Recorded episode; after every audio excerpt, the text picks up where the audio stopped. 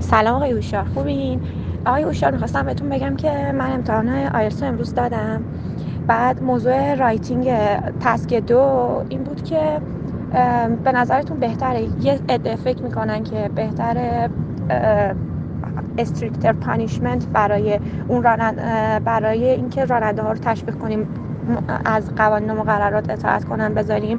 ولی یه عده فکر می‌کنم بعد توی سری از کورسایی که بهشون یاد میدن اینو شرکتشون بدیم. نظر شما چیه و اینا؟ این بود.